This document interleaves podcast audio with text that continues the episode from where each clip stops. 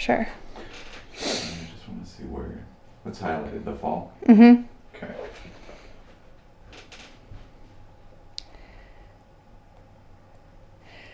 The fallout from a single tweet, oh, from that.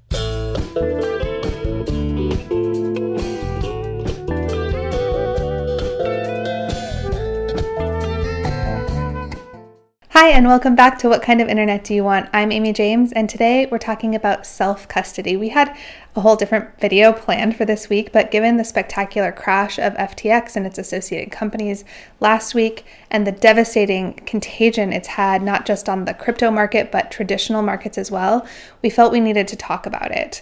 The meltdown started on Tuesday last week with something like a run on the bank. CZ, the CEO of the, lar- the world's largest crypto exchange, Binance, announced that they would be selling their holdings of FTT tokens, which are the tokens that were issued by FTX. The fallout from that single tweet was stunningly fast and revealed that not only did FTX not have enough reserves to handle the outflows, but that it was basically running a Ponzi scheme and it was trading with customer funds and much, much more. The whole story is continuing to unfold. Just tonight, word came out that the CEO of FTX, Sam Bankman Fried, is under house arrest. This story is absolutely crazy and too detailed to cover in this video, but one of the big takeaways from this whole thing is how important it is to not keep your coins on a centralized exchange that could do these sorts of things with them. Have you heard the phrase, not your keys, not your coins? Well, this is what it's referring to. Crypto offers anyone the ability to self custody their coins instead of relying on a centralized institution like we do with banks and fiat currency. And I get that it can be an uncomfortable leap to take full responsibility for protecting your coins like this. We're so used to proxying that responsibility to banks and have the peace of mind of FDIC insurance to back up those deposits. But it's not the same in crypto. Until there is more regulatory clarity and the industry matures around that, it's a really good idea to self custody your crypto. So that's what we're going to talk about in this video. How do you self custody your crypto? There are three distinct kinds of self custody, each with different levels of risk. The first is a dedicated hardware wallet like one of these. It doesn't connect to the internet, it just stores your private keys.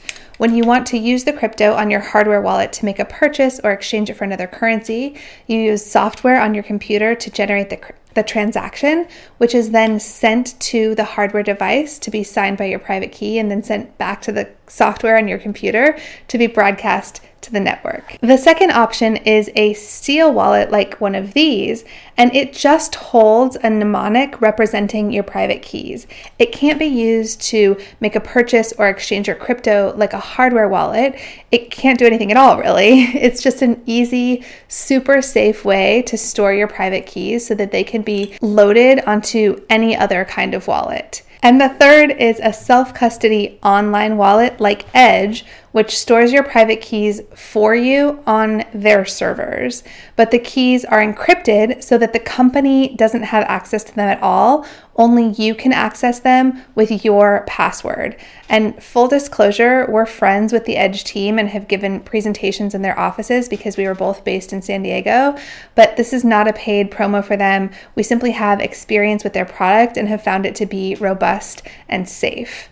Another option, of course, is Coinbase, but I don't mean the normal Coinbase. I mean a product that they make called Coinbase Wallet, which again uses their servers to store your keys, but unlike the normal Coinbase services, it lets you export your private keys. The common factor between all three of these options is that you have control of your private keys. That's what self custody means. You aren't actually storing the coins themselves. Your bitcoins or whatever other token are stored by the network in its shared ledger.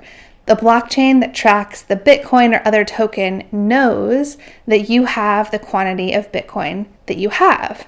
Your private keys are how you can verify to someone else that you control a particular wallet address, and they give you the ability to make a purchase or exchange the tokens for something else. What's different between the three self custody options is how connected your wallet is to the internet, and thus how exposed it is to hacking. Self custody.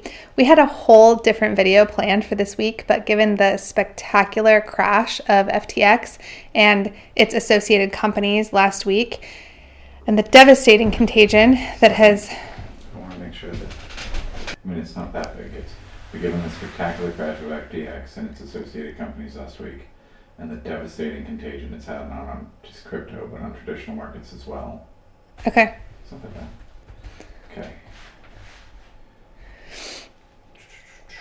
Hi, and welcome. Oh, One second. Are can you tell if we're? Oh yeah, we are. Okay. All right. When you are ready. Hi, and welcome back to What Kind of Internet Do You Want? I'm Amy James, and today we're talking about self custody. We had a whole different video planned for this week, but given the spectacular crash of FTX and its associated companies last week and the devastating contagion it's had, not just on the crypto market, but traditional markets as well, we felt we needed to talk about it. The meltdown started on Tuesday last week with something like a run on the bank. CZ, the CEO of the, lar- the world's largest crypto exchange, Binance, announced that they would be selling their holdings of FTT tokens, which are the tokens that were issued by FTX.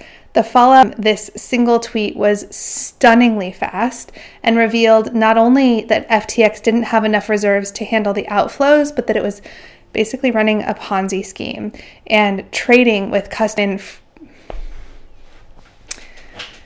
Freed. Mm-hmm.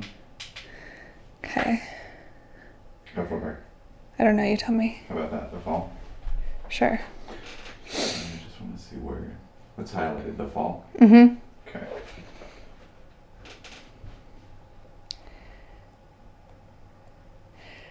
The fallout from a single tweet, oh, from that is what it's referring to. Crypto offers anyone the ability to self custody their coins instead of relying on a centralized institution like we do with banks and fiat currency. And I get it can be really uncomfortable to take a leap. Oh.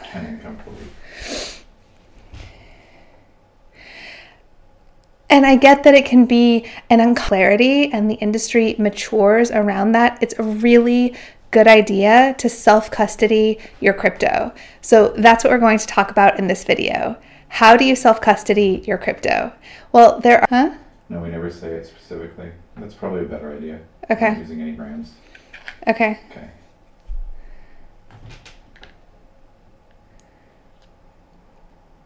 wallet to make a purchase or exchange it for another currency. You use software on your computer to generate the, the transaction, which is then sent to the hardware device to be signed by your private key and then sent back to the software on your computer to be broadcast to the network. The second one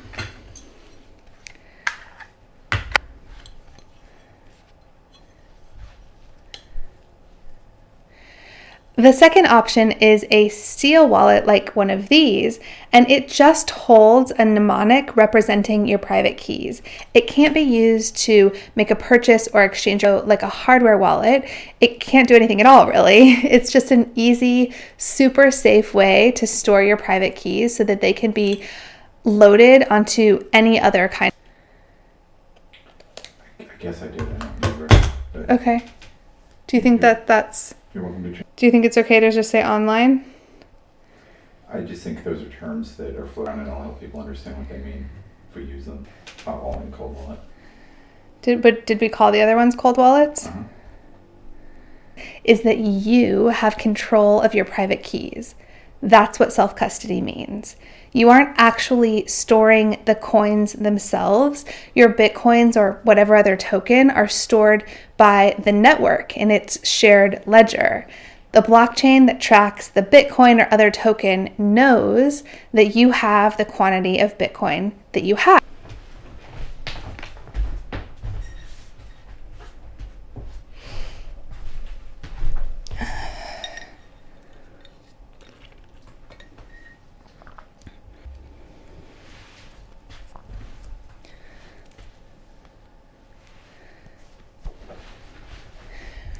Your private keys are how you can verify to someone else that you control a particular wallet address, and they give you the ability. Apologies. That's okay.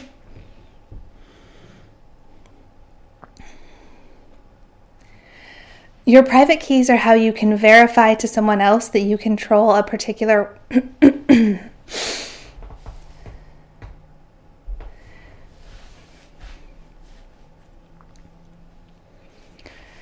Your private keys are how you can verify to someone else that you control a particular wallet address and they- sorry. I know, but there you go. You got it. Yeah. Not a big deal. Sorry about the change up there, Debbie. Gonna have to make sure that up until that point, it's punched in by one percent or two percent.